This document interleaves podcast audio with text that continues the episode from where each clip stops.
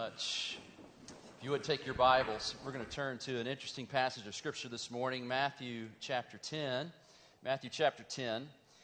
And uh, thank you, choir. And uh, I'd like to uh, just encourage you uh, that uh, these transition times are great times to jump in. Uh, our choir and orchestra, uh, you'll see, won't see them next week as we have Vacation Bible School set up and all those things, but we encourage you to be a part of our, our music ministry. It is a great way to serve. You know, I, re- I, I quoted that verse, and then you heard it in this song, a verse that really gives me some, some struggles as a Christian. Uh, it says in Second Corinthians that if any man is in Christ, and that's me, I'm a man, and I'm in Christ, I'm a Christian. If any man is in Christ, he's a new creature. And and what's what's the here's the problem with that verse. Is I see these verses that tell me that I'm born again. I see these verses that tell me I'm a new creature, but sometimes I act like the old guy. And, and then I see other verses, other verses where Jesus says, "Behold, I am making all things new." So where are we? Where are we if we, if we have been made new and we're new creatures, and yet We're gonna. We're being made new, and we're struggling in this life. And there's there's sin, and there's still the brokenness, and and sometimes the things that that challenge you and challenge me. Where are we? Are we new or are we not new? Well, I'll tell you where we are. We're smack dab, living life. Where? In the middle. Y'all ever see this show? I'm not recommending this show, but I, I saw this as I was just I was talking. Uh, Uh, looking and studying this idea of being in the middle, and this popped up, and and it's it's a it's called The Middle. It's a show, T V show, and it's it's run nine seasons. It's a very popular show, and the reason I think it's probably popular is because this is a middle class family in the middle of the country, and they're they're average people, average kids. Nobody there is above average. They're all just smack dab in the middle, and sometimes that's how life is for me. And I know it's how life is for you. Now, you're going to think I'm a weird preacher when I tell you this, but I was I was walking my dog this morning, as I normally do, and I saw an earthworm in the middle of the road. You ever see an earthworm in the middle of the road? What do you wonder? How did you get there, number one, and why are you there? You know what the earthworm said in the middle of the road? Life is hard. You can use that somewhere else if you want. For the earthworm, life is hard in the middle of the road. He knows I'm, I'm, I, where I came from, and I know where I'm going, but right now, life's kind of hard in the middle of the road. And it can get hard. Guess where your marriage is? Your marriage is in the middle. You're living life in the middle. What does that mean? I think that's an important perspective. We have been made new. We are born again, but we're not completed in, in the sense that the sin has left our lives. The sin has left the world. We know that Christ is coming. We are, like that song says, we're moving forward. We're journeying through this life, and we are we are right there in the middle. But Christ expects us and, and calls us to a particular kind of life in the middle. But the reason that I want to do this is because what really makes being single tough and being married tough are bad expectations, wrong expectations. Because some of you are expecting to experience the joy of the full joy of heaven, still living life in the middle. And we and we sometimes expect from our mates, or expect from getting married one day, if we get married, whether we're singles or we're married, we expect uh, far too much out of life in the middle. And so I want to help with Christ's uh, word out of Matthew. I want us to gain better perspective to help our families, because family, family matters to God. And when we live in the middle, we can get frustrated. It can be a source of great frustration. Absolutely no relationship is without issues. No vacation is free from all work. Have you noticed that? No work is free from any struggles. But listen, if we could get the right perspective about life in the middle, we, it can be a great source of freedom. If we can free ourselves from improper expectations uh, then, then we will find more joy in those moments of sweet fellowship, in those moments of victory, in those moments where we in, enjoy the, the relationships and enjoy our work and all those things. And so let's talk about expectations. And to do that, I want to shock you. And this is Jesus' desire in Matthew uh, chapter ten. It is to shock you. He was trying to shock his listeners. Listen to what he says in verse thirty-four. Do not think that I've come to bring peace to the earth. Now let's just stop right there. Does that sound strange to you? He is the Prince of what? He said, I've come to give you peace. Peace I leave with you. I leave peace with you. And then he looks and he says, do not think I've come to be, bring peace. Which is it? He's in the middle. Which is it? Do we have peace or not peace? He says, I have not come to bring peace but a sword, for I have come to set a man against his father. What? And a daughter against her mother, and a daughter-in-law against her mother-in-law. How many of you here love your mother-in-law? Just raise your hand because she's sitting right next to you, all right? You love your mother-in-law. I love my mom. You know what I got texted over there? I love my mom. She said, fix your coat.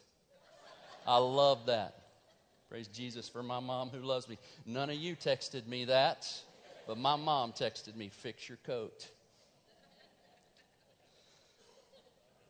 And a person's enemies, verse thirty-six, will be those of his own household. What? Whoever loves father or mother more than me is not worthy of me. Whoever loves son or daughter more than me is not worthy of me. And whoever does not take his cross and follow me is not worthy of me. Whoever finds his life will lose it, and whoever loses his life for my sake will find it. I thought family mattered to God. This sounds awfully strange. Let me read Luke fourteen, a little, little stronger version. Now great crowds accompanied Jesus.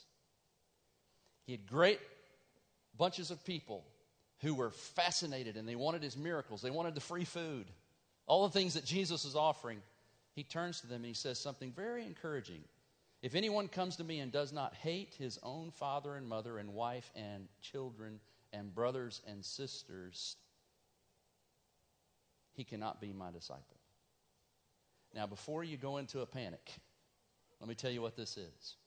This is a mashal, a Hebrew word. And it was a, a common way for a rabbi, for a teacher, to shock his listeners, to get them a new perspective. He's trying to shape their perspective. And notice this, he's going to try to shape our perspective on relationships on earth, on our family relationships.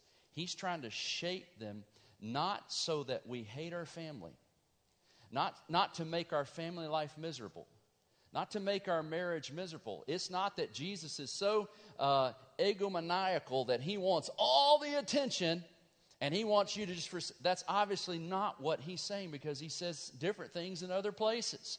What he is trying to do is give you perspective on your family so that you can have a better family. He wants to give you perspective on your marriage and potential marriage or your singleness. He wants to give you a right perspective on that so that you can enjoy it even more, so that you can live it the way it is meant to be lived. And so let's look at this, look at this and break it down just a little bit and think about it. So has he got your attention? He does. What does he mean? I thought, I thought God was for families, that family matters. What's he telling me? That to follow him, it's going to divide families. I thought he wanted peace in my marriage, peace with my kids. And yet he says, I'm not come to bring peace, but to bring a sword. What in the world does that mean?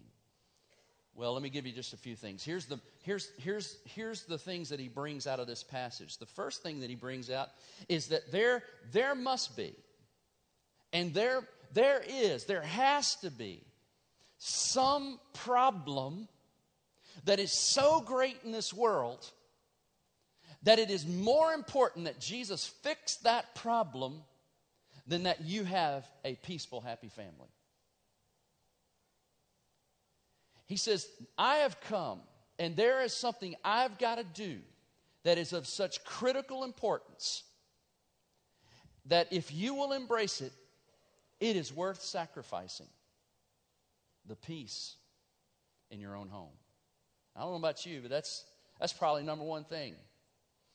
I mean, if things are good at home, you can just about do, you know, what you need to in the world, right? Man, I want peace in my house, peace with my teenagers, you know, all of that kind of stuff. Isn't that, wouldn't it be wonderful? I want that kind of peace. And yet Jesus says there's something more important than that peace. He says there is a problem I can only fix.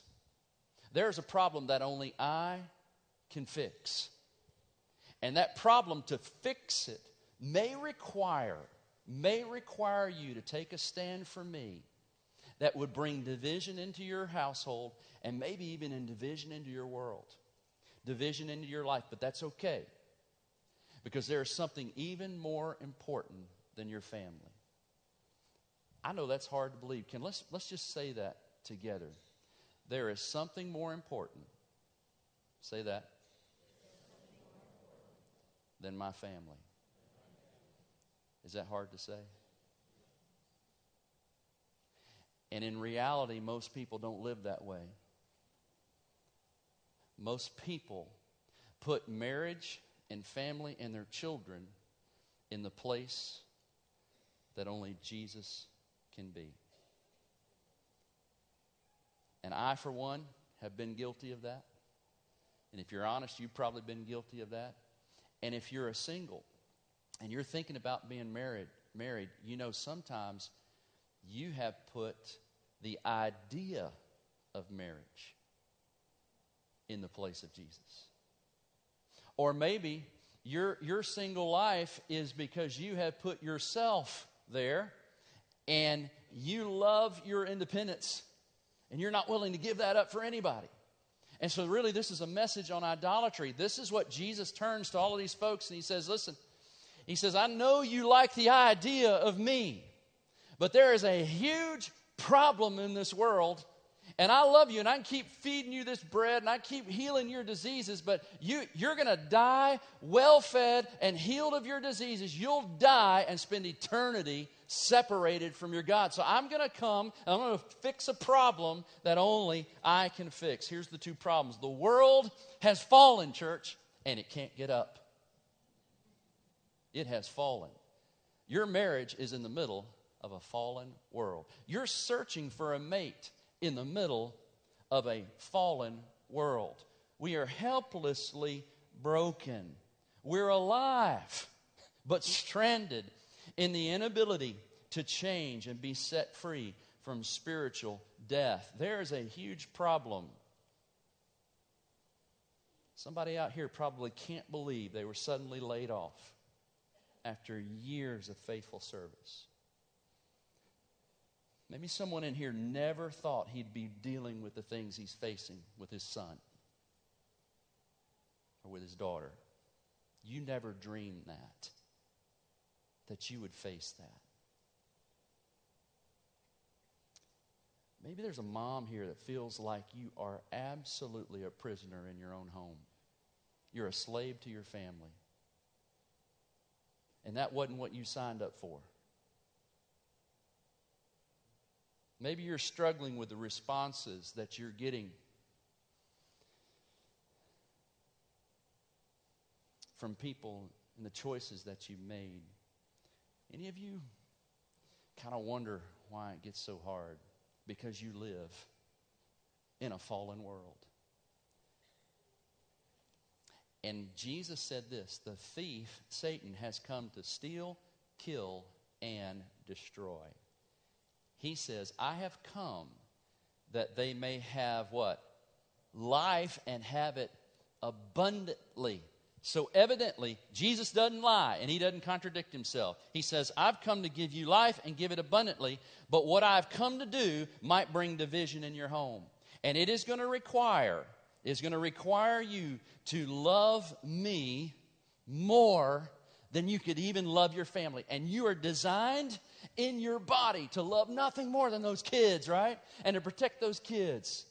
and you love those kids, and Jesus says, I know you're going to have to go against your natural response, but trust me, I've come to give you life and give it life, give you life abundantly. The thief wants you to put something else on the idol, good things on the throne. He wants you to do that. If he does, you will maybe have a great family life, and there won't be any division, and you might have peace until the end, but he will destroy you for eternity. There's a problem only Jesus could fix. So what's Jesus doing? He's giving us perspective. You say, I thought you were preaching about marriage. I am preaching about marriage. Because your marriage is in the middle of a broken world. And when we gain the right perspective, it will transform how we view our mates and view our kids and view our marriage. And if we love Jesus and put him in the proper place, we will be able to love our families far more and give them something that we could never give them without Jesus. Second thing, you need to understand this. Everyone, I mean everyone, planet Earth has heart trouble. Heart trouble. Some of you say, I got real heart trouble. Don't make fun of that. No, I'm telling you, spiritual heart trouble, we all have it. We are spiritually broken. You say, I thought he has made everything new. He has. You have a brand new born-again spirit with which you commune with God. But it is still connected to a sin-broken flesh that you will battle. And so you're like that earthworm trying to make it across, and there are things that are still harmed. And you know, I'm designed for the earth. I'm designed for what God is is, is bringing. But right now, life is pretty hard. And so you're, you're, you're living between already and not yet. And this life in the middle is what brings the challenges to your marriage, the challenges to your child rearing and to your families. And because we all have spiritual heart trouble, here's what we do. We make idols out of things, out of people, out of relationships. We make idols out of marriage. We'll make idols out of singleness and availability and uh, freedom. And it, it just kind of depends on what culture you're in. But if you don't put Christ in the first place, you end up putting something else there. You'll put your children there. You'll put your marriage there. You'll put having a, a, a big, you'll having a legacy of descendants. And um, you are setting yourselves up with these false expectations. And ultimately, we're seeking what only Christ can give. And that's what he's trying to shake these folks up to see. You want happiness. You want fulfillment. You know you just don't quite have it, and you're looking for it in those people you love most. And you're hoping they'll give you that. And Jesus says, no. This is going to strike you as a little bit strange. It come out, comes out of Tim Keller's book, The Meaning of Marriage. He quotes a, a, a, a university professor named Stanley Hauerwas. And you, but I think it's true. So follow me on this. Destructive to marriage is the self-fulfillment ethic that assumes marriage and the family are primarily institutions for personal fulfillment, necessary for us to be whole and happy. The assumption is that there is someone just right for us to marry, and that if we look closely enough, or maybe try several, we will find the right person. This moral assumption overlooks a crucial aspect to marriage. It fails to appreciate the fact that we always marry the wrong person. We never know whom we marry. We just think we do. Or even if we first marry the right person, just give it a while, and he or she will change. For marriage, being the enormous thing it is, means we are not the same person after we have even entered it. The primary problem is, and I'd let Sarah get up here and give you a, a word of testimony on that. The primary problem is learning how to love and care for the stranger to whom you find yourself married. And some of you would push back on that. But let me explain what it is. What, what this means is that all of us are sin broken. All of us are covering up to a certain degree. And then we enter into marriage and it just kind of, it unveils those things and then brings in more things. And so if you're looking for Mister Right, Jesus says, I'm the only Mister Right. Choose me, and I will give you the strength and the ability to live with whatever Mister Wrong you find. Say amen if I'm making any sense. Right? Now, certainly I believe that Sarah's the one God designed for me, and I'm glad I found her and we found her, but I hope you understand the point. This perspective, I think, helps more than anything. I think it helps free up a marriage to understand we're, I'm, in fact, the Bible teaches I'm only married in the middle.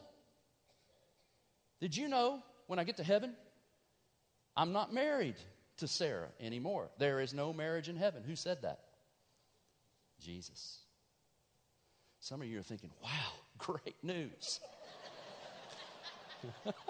Don't get so excited.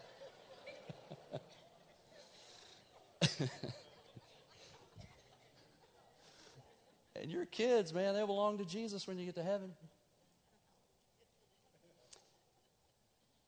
We're only married in the middle, and we never marry Mister or Missus Right, because we're never Mister or Missus Right. Now, is that an excuse to go out and marry an unbeliever?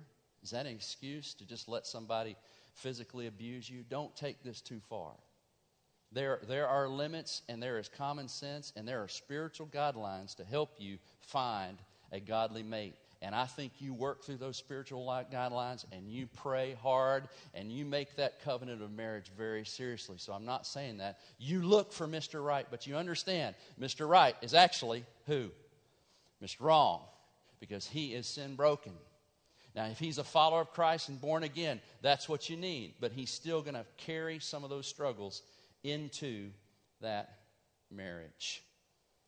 Why would I say that? Why would Jesus shake us up this way? To get our expectations right so that our marriage and our family can be better. So that we go into a marriage as a single who's, who understands the reality of this world and the reality of human beings. Let me move on. We've all got heart trouble, but truth claim number two. Look at verse thirty-seven. Verse thirty-seven, Jesus says, anyone who loves his father or mother more than me is not worthy of me.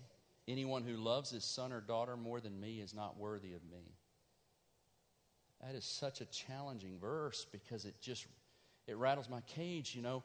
I, I watched my daughter dance ballet last night at her recital. And you just think, can you love anything more than that, right? And Jesus is shaking me up to say, you know, what's best for that sweet daughter of yours is that you not love her idolatrously, but that you put her in right order with me. You love me most. That's the most loving thing you can do for her. If you really love her, you'll love me most. And our heart kind of resists that. Why? Because I can see her, I can touch her, I can hug her. I get immediate response. Oh, by the way, I love my sons too, just in case you were wondering. Love them the same. I get him. And Jesus, though, I won't, I can't touch him. But he says, This is the faith. This is the faith. You worship vertically. Vertically first. Horizontally second. Jesus is giving us perspective. He says you're going to have horizontal issues at work, at home, with, with neighbors, with, with wives, with kids. You have no horizontal hope if you don't worship vertically first. You see, there is there there's a place only Jesus should sit. That is on the throne of your life. Let me just ask you this. Y'all know the Ten Commandments? Those Ten Commandments are set up in a, in a very particular order. The first four commandments are how we relate to who? God. The rest of the commandments are how we relate to other people. Vertical first, horizontal what? Second. Vertical first, horizontal second. They kept asking Jesus, what's the greatest commandment? He said, love your sweet kids with all your heart, soul. I'm looking at you, sweet kids. We love you. But you understand the best way to love you is to love Jesus first. And Jesus said this. He said, love the Lord your God with all of your heart, soul, mind, and strength. And then turn horizontal. Marriages are dissolving. Singles are, are not being able to find godly mates, or they're, they're losing perspective. And why? Because our hearts are idol factories. And we place marriage on the pedestal, or we place our own needs on the pedestal, or our kids, we put them on the pedestal. And Jesus is shaking these folks up and says, don't follow me. It's not worth it for you. Because if you don't put me first, if you don't worship God alone, the horizontal doesn't ultimately matter. Here's what he's saying. If you turn horizontal and make your marriage and family everything, you will have your family until the middle is over, and then that's it. But if you will put me first, I'm going to give you something, the ability to be a part of a family that lasts far beyond the middle, all the way to eternity. I'm going to give you a forever family, and I'm going to give you a perfect marriage.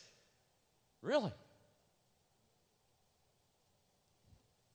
Guess who I get to marry when I get to heaven? The right man. Now that sounds weird, doesn't it? The church, all of us corporately, are in essence the bride of Christ.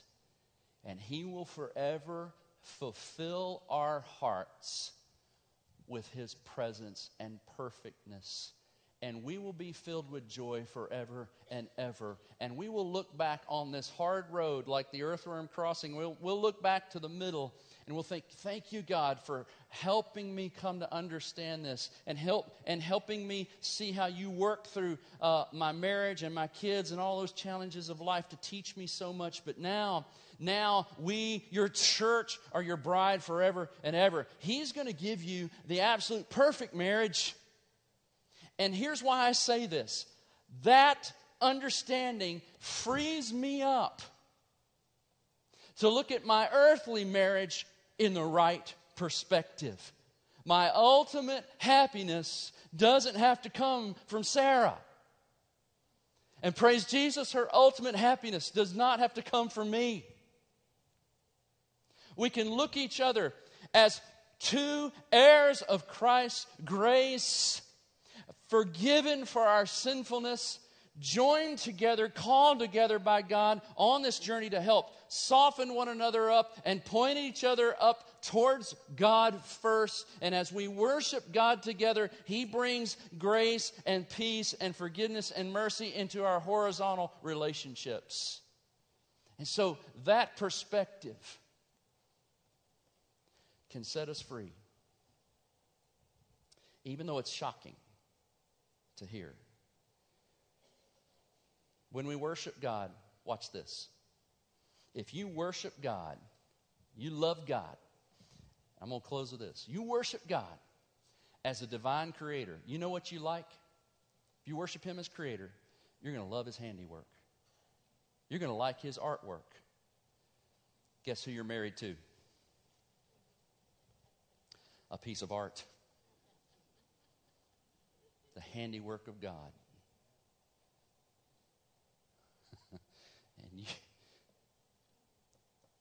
I'm serious. And you say, if if all you do is look horizontally at your mate and you never look vertically, you will not appreciate that husband or wife for who they are. They bear the image of God. In all of their flaws, they have been crafted by God. They are the handiwork of God. And if you go vertical first, He will fill your heart with an appreciation for His creation, even though it's broken and marred with sin. Even though those kids come out and they turn rebellious on you. You, ha- you, you worship Him as Creator. You'll celebrate His handiwork. If you worship Him as the sovereign author of life, if you worship God first, and you understand and say, God, and you're worshiping Him, and you say, God, I know that everything is part of your plan. The cancer, the job loss, the mistreatment, all the things that kind of come apart, we know it all is working together for good. If you spend your time vertically and you are settled in your heart through worshiping God, that He is the author of the sovereign plan of life, then how He, then you won't resist and struggle so much with the way He writes your story. The way He writes your husband's story, your wife's story, your kid's story. And some of those stories take a terrible turn or some rough ups and downs. That's one of the things I loved about Sarah, that she had such a different story growing up than I did. And I was just fascinated by her story with non-Christian parents, adopted, just a totally different story. But I believed that God wrote her story the way she did, the way He did, wrote her story, and wrote my story. Born in a Baptist church, went all the time, became a Christian early. He wove our stories together. And you know, those stories make us a good partnership, but they also create some challenges, right? But we trust God has authored this because He's sovereign. He's authoring the lives of our kids. So I'm going to trust Him with that. Does that perspective free you up just a little bit? How? Because you have turned vertical first, horizontal second. If you worship God, get this final one. If you worship God as your merciful Savior, you are happy to forgive and love sinners like you.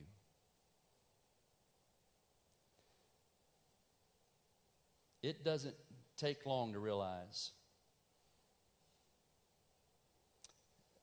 when you get married, you've married a sinner. It doesn't take long for them to realize they've married one too.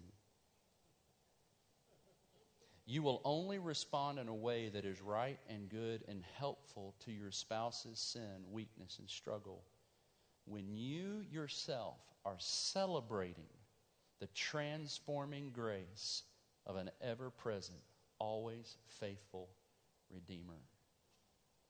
And the more you turn vertical and you understand the grace and forgiveness He's given you, the more you can offer that to the sinners He put in your family with you. You see how that works? So Jesus says there's a problem only I can fix. And if you don't let me in and embrace the gospel and trust me, you might have a family and you might make it through this life okay, and you might have some fun and happiness and all of that, but it at the at the edge of the road, at the end of this life, that's it. But if you'll put me first place, if you'll trust me as a Creator, the author, and the merciful Savior, if you'll trust me, I'll give you a family that will last forever. And I'll give you a marriage that will never, ever disappoint.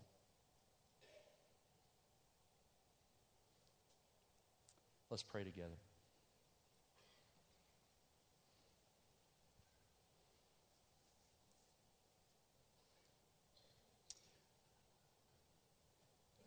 I want you right now, just for a, a few quiet moments,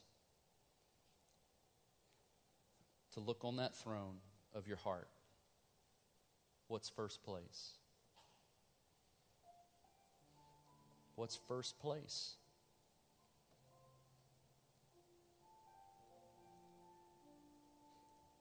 Jesus said, I, I, I can only fix the ultimate problems. And I, I alone, I'm God. I, I have to have first place. Not for my benefit, but for yours. And here's what he said, church.